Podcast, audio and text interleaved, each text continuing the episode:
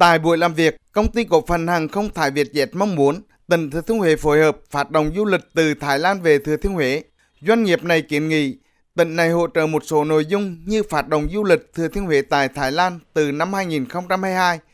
Tỉnh tổ chức kêu gọi thu xếp nguồn vốn hỗ trợ, phát động cho đường bay Bangkok Huế, đồng thời nghiên cứu khai thác đường bay nối các cố đô Thái Lan, Việt Nam, Lào, Campuchia.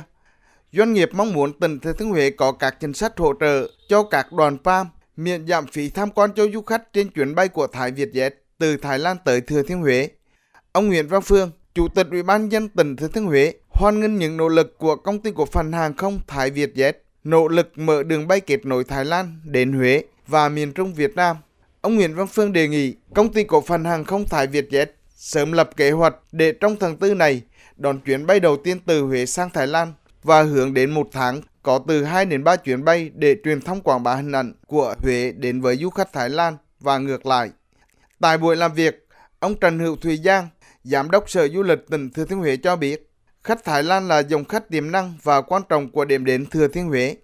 Trước mắt thì chúng tôi đã chuẩn bị các điều kiện để có thể trong thời gian ngắn nhất là bay charter ở đường Huế Bangkok và tiến tới đó là đường bay thương mại, bay thường xuyên. Đặc biệt là cuối năm nay thì nhà ga T2 với công suất 5 triệu khách sẽ được khánh thành. Đây là một trong những tiền đề để điều kiện để chúng tôi xúc tiến đường bay Huế và Thái Lan và đặc biệt là tiếp đó chuẩn bị cho cái giai đoạn tiếp theo là gấp rút để chuẩn bị mở cái đường bay giữa bốn cố đô Huế, Siem Reap, Luang Prabang và cố đô ở Thái Lan